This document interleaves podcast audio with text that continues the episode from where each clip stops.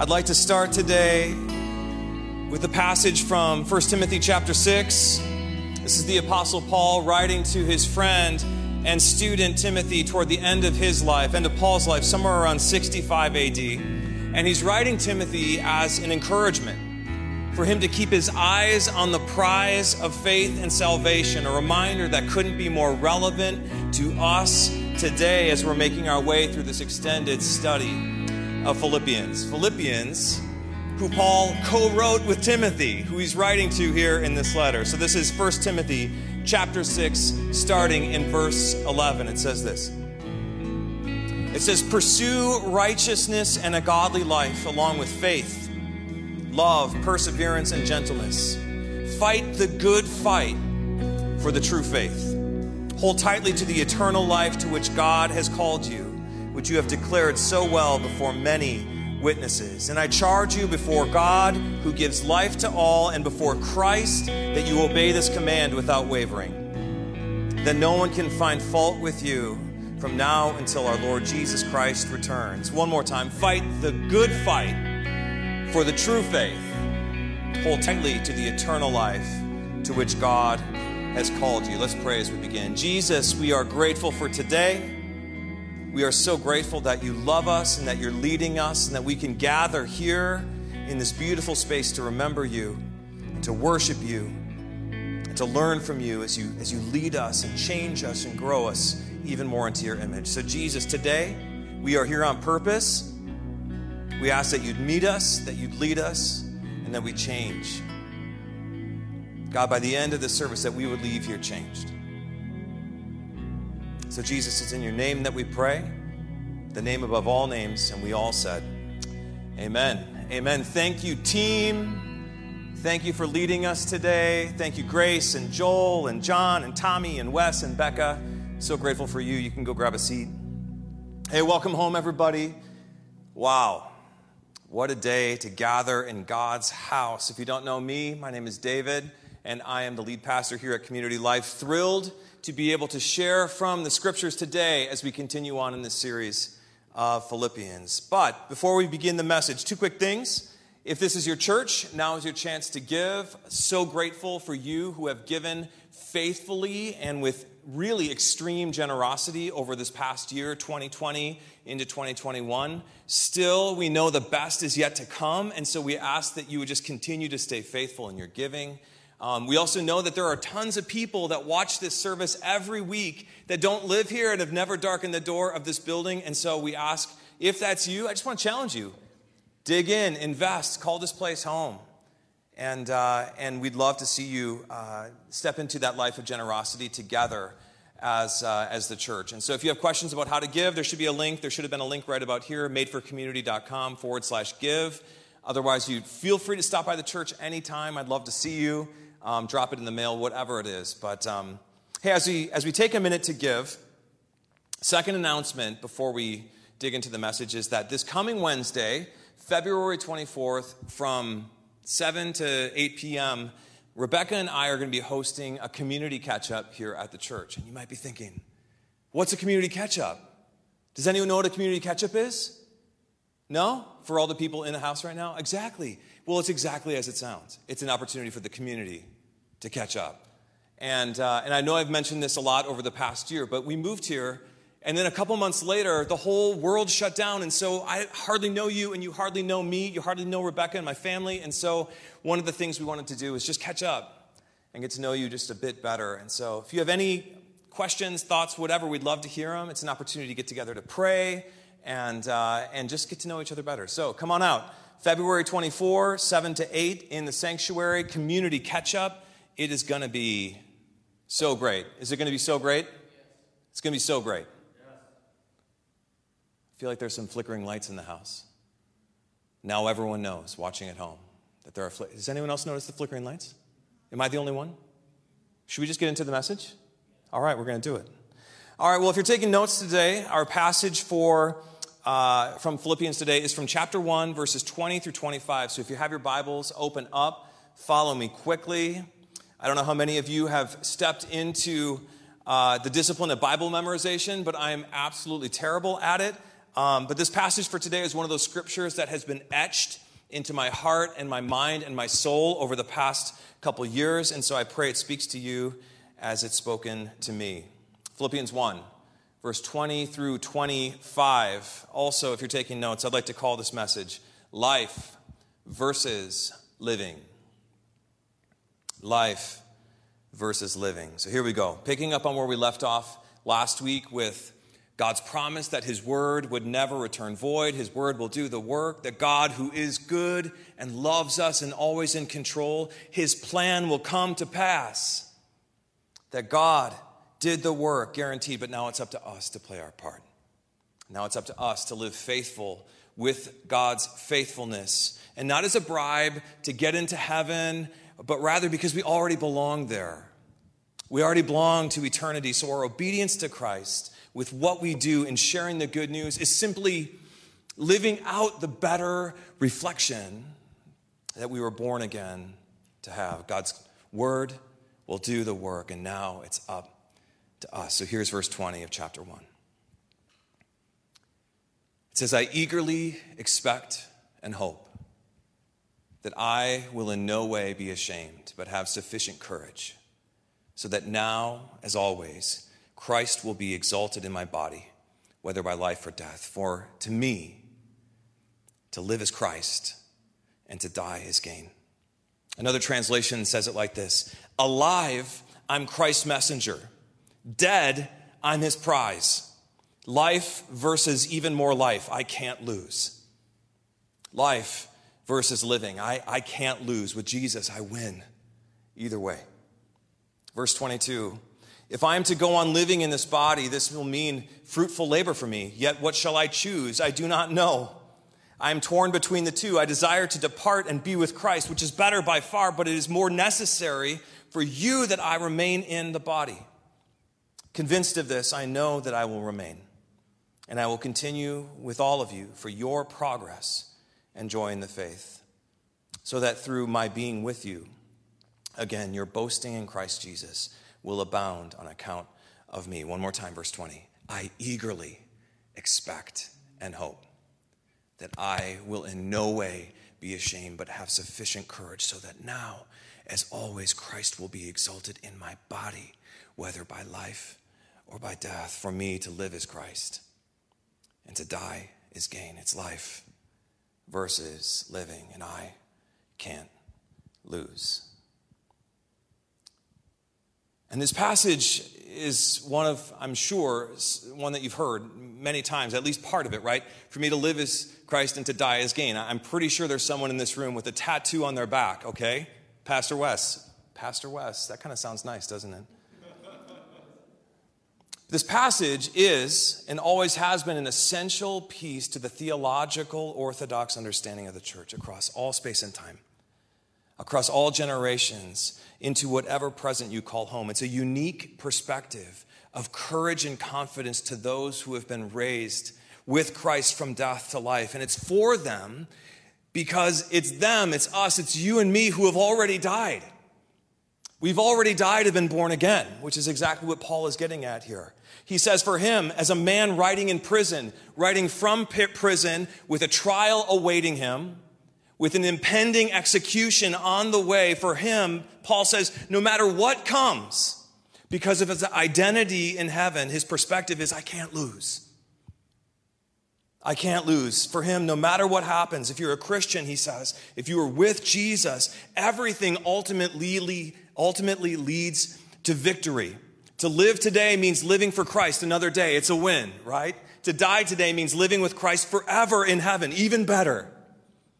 Even better, if you're a Christian, regardless of what comes, you can't lose. It's win, win, win for eternity. Verse 22 Yet what shall I choose? I do not know. I am torn between the two. It's life versus living. Reminds me of, um, in, a, in a roundabout way, and I need you to show me some extreme grace with this illustration today because it might be a bit of a stretch, but I'm, work, I'm still working on it. It reminds me of a time when my brother and I, in like 1989, we bought our first Nintendo. We pinched all of our pennies, all of our pennies, and we bought the original Nintendo Entertainment System, and it was the best. It came with Mario Brothers and Duck Hunt, and we started to invest in all these other games. But, but listen, I was terrible at video games. Is anyone good at video games? I imagine some of you. Yes, John, I like this. I was terrible at games. I still am. Granted, it was a different time of entertainment and technology, but I was just awful. So for years, I would sit and I would watch other people play the games who had far superior eye hand coordination. I would defer as often as I could because when it was finally my turn to pick up the remote, I would get all, I would get all like, I would get all locked up.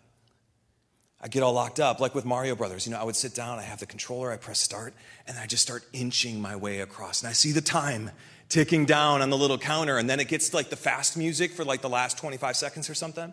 And so I would, I would just inch along, irrationally terrified of jumping into one of like the turtles or the spiked turtles or down the pit or getting eaten by that little flame throwing flower thing. Anyway, that was a mess.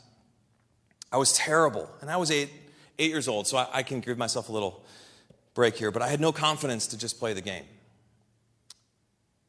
That is until one of my friends, a kid named Ryan, he brought over this thing called Game Genie. Have you ever heard of Game Genie? Game Genie was an amazing gift to the world. It was just an acceptable way to cheat the system. Where, where what you do is you put it between you put it between the game and the system and, and it had all these codes that you could punch in codes that gave you like unlimited lives or like exclusive weapons or star power unlimited star power where you could just keep running and no enemy would ever stop you. You could run right through the bad guys and it was amazing. Because for the first time i felt like i could just go play. I was confident now because i didn't have to worry about dying or falling in a pit or hitting the spiky turtle or getting that flame thrown at me from the flower, whatever. I had the power now and the perspective to win. No matter what fought against me, I couldn't lose if I tried. And again, I know that this is an interesting illustration, but I think it's exactly what Paul is getting at here in Philippians chapter 1 in this passage. Because he's saying if you're a Christian, you're not playing the game of life or death. No, it's life versus living, and you can't lose. Because you have been given the power to win and the promise of victory no matter what comes. And it's not because of anything you've done, it's not because of anything you've earned or anything you're capable of doing in the future. No, you can win because Jesus stands between you and the game. You can win because Jesus stands between you and the game, and He's already won. He invented the game, He invented the system. Jesus defeated the power of sin and death. He cheated the world and its systems out of all of its authority. He did the work and brought us along for the ride so that now you, so now that you can, can approach any season in any situation with confidence. No more tiptoeing around. No more worrying about what might come. No more wondering if you're good enough or smart enough or qualified enough, if your past was too broken or your mistakes too great. No, Jesus answered all those questions and more on the cross. He sacrificed himself for your eternity so you might so you might in no way be ashamed but have sufficient courage verse 20 so that now as always Christ may be exalted in your body whether by life or by death listen God wants you to live your life with courage. And He did the work. God did everything necessary to ensure that you have everything you need, everything you need. You have the power of God coursing through your veins. You have the power of God within. The same God who formed mountains and poured oceans now lives in your heart. And if this God is with you and for you and fighting alongside you, then who can stand against you? You can't. You can't lose. You can't lose because for God's people, even a loss today holds a promise for tomorrow. Even a loss today holds a promise for tomorrow. To live is to walk these days with the power of God's Spirit on Christ's behalf. To die to die is to live. for eternity with Christ because of the power of the Holy Spirit. No matter what happens, it always eventually leads to victory. And this is what we see in Philippians chapter 1. And, and this here is some good news. Amen? This is some good news. This is some gospel pers- perspective. It's unique. And it's true for all who believe. It's life versus living. You can't lose. If you're with Jesus, you can't lose. You win either way. Still, I, I don't know. I don't know if you've ever been here, but maybe, maybe it's just me. But I, I think that there are times where, even though I know this key piece of theological orthodox understanding that heaven is real and forever, and and if you're with Jesus, you've been born again into this new hope that, that can never fade, and there's nothing that God that you can do to separate from. Even though I know this, I still so often live the opposite. And, and I, think that, I think that that's common for all of us. And I think it usually plays out in one of two ways. For some, I think we believe like today is an admissions exam for eternity. And so even though we believe and we know, you know, God loves us and he saved us, like there, we still work we still work so hard to make sure that just in case his grace isn't sufficient that we'll still be okay.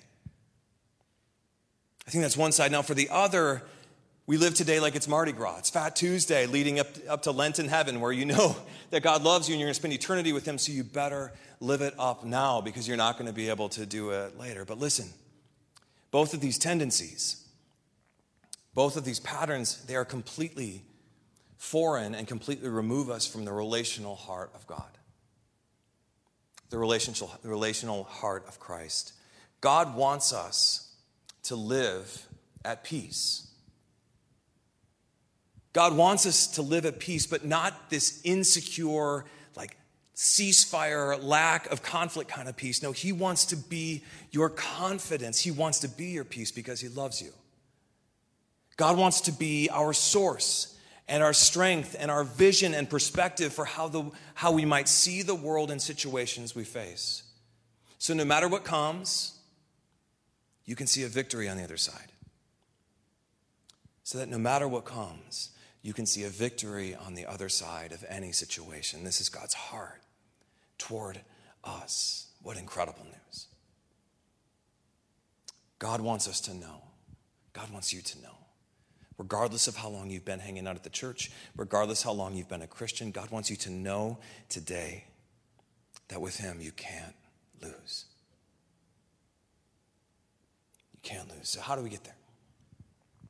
How can we begin to live this life of faith like we're playing Nintendo with all the cheat codes, knowing that even if we die or face opposition or limitation or marginalization or whatever it might be, in the end, it doesn't even matter because we're still going to live forever?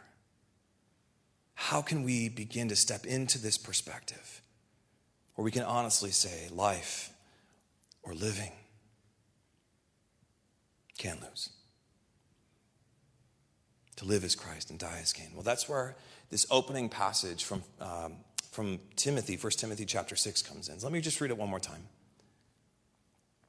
Again, this is Paul writing to his friend, the co author of Philippians, and he says this He says, Pursue righteousness and a godly life, along with faith, love, perseverance, and gentleness. Fight the good fight for the true faith. Hold tightly to the eternal life to which God has called you which you have declared so well before many witnesses. And this is the end. And I charge you before God, who gives life to all, and before Jesus Christ, that you obey his command without wavering. Then no one can find fault with you from now until our Lord Jesus Christ comes again. Okay, so I'm just going to keep this real short, to the point. If you want to step into a better perspective we see outlined in Philippians chapter 1, whether you're in the room today or you're watching online, I need you to understand two quick things from Philippians and into 1 Timothy. If you want the better perspective, number one, you have to keep the vision within you. And number two, you got to keep the fight before you. One more time. You need to keep the vision of eternity within you. And you need to keep the fight for faithfulness before you. Starting with vision. If you want to see the circumstances that come, the way that Paul models from a jail cell writing Philippians, then you must First, hold tightly to the eternal life which God has called you. You need to stay focused. Don't let go. And I know it's hard. But you need to stay focused and don't let it go. Keep your eyes fixed on the promise of eternity. And then we need to allow that inevitable, eventual victory that has won on the cross. We need to allow that to affect us and take root in our hearts and in our mind. When all the distractions come, because they're going to come. When they come to claim you and the interruptions force you into seasons and situations you'd rather not face, Paul says you need to keep the vision within you.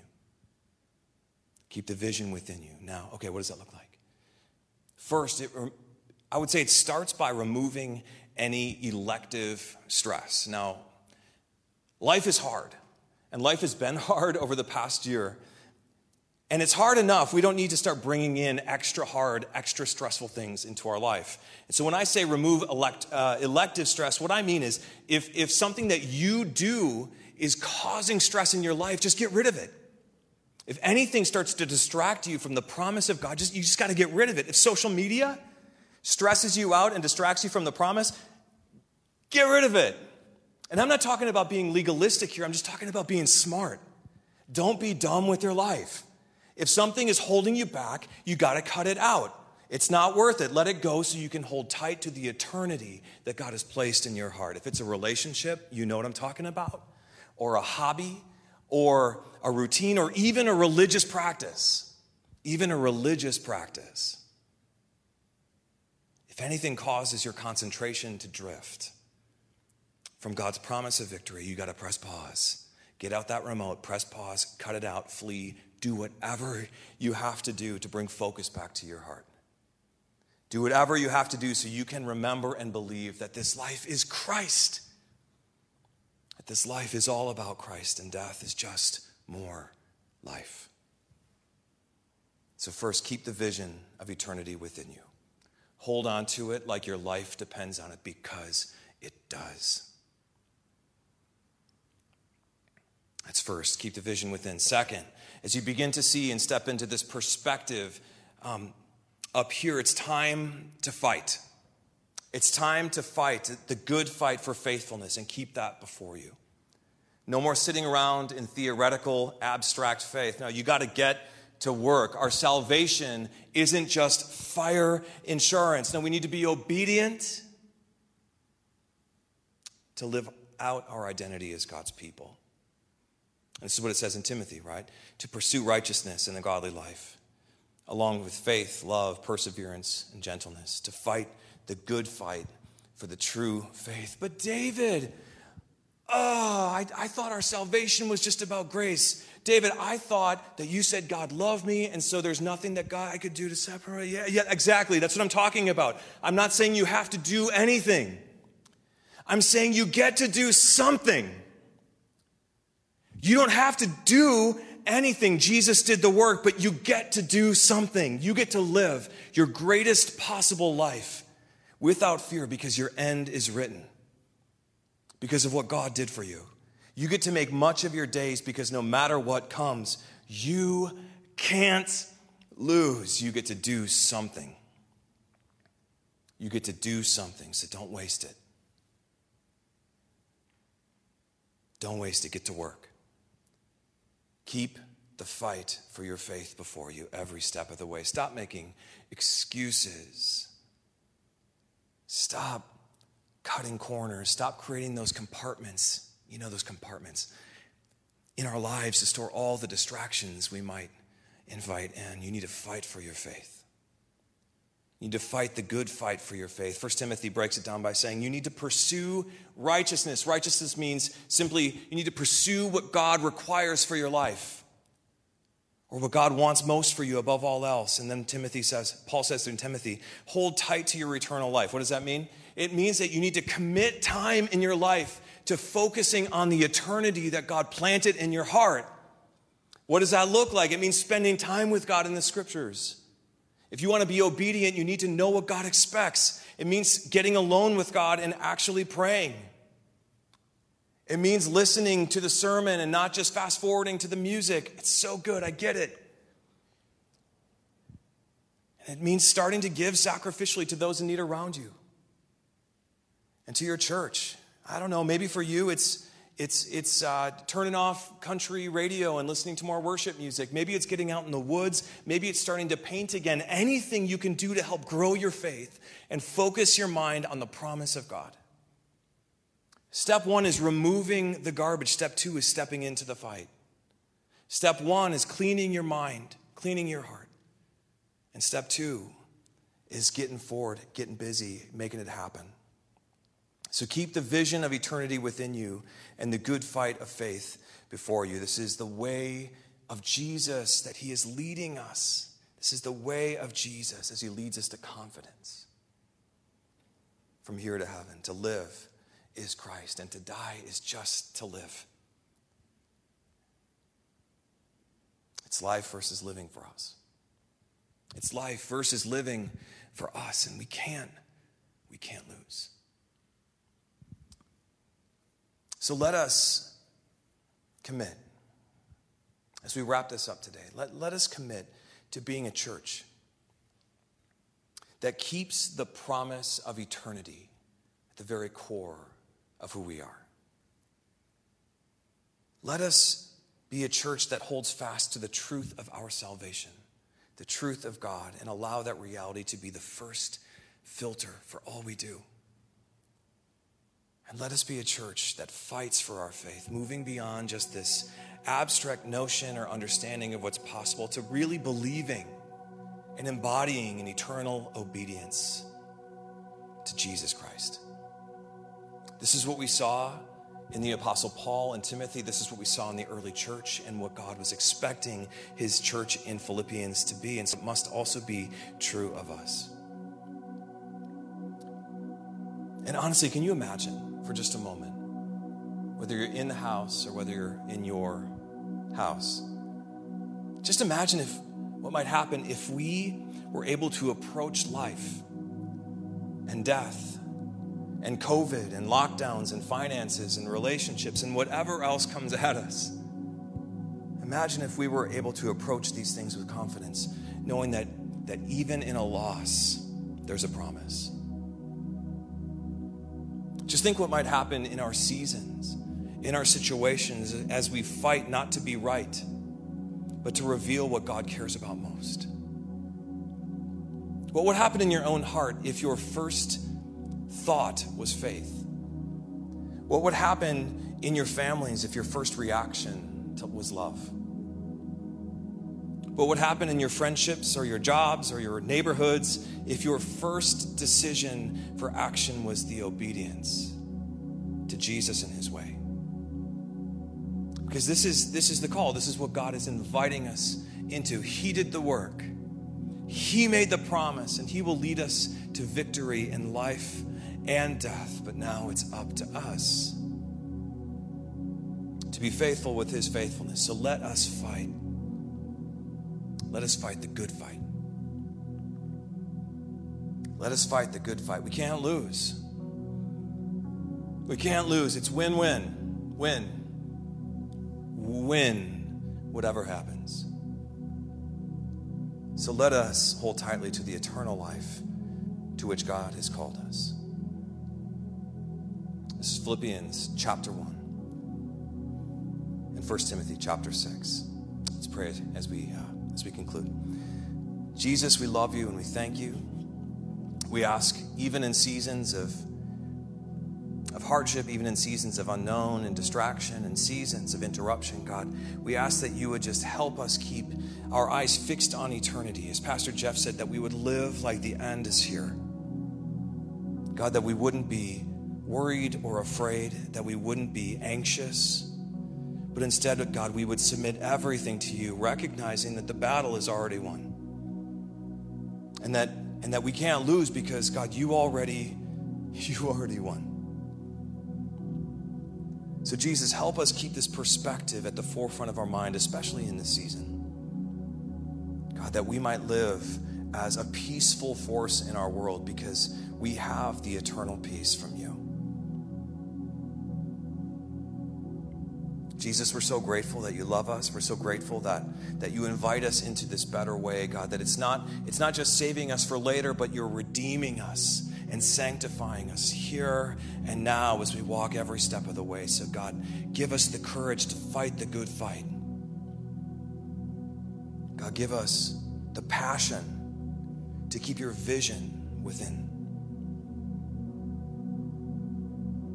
Because, God, life or living, we can't lose. So let us make much of our days in your name. So it's in your name that we pray, Jesus, the name above all. And we all said.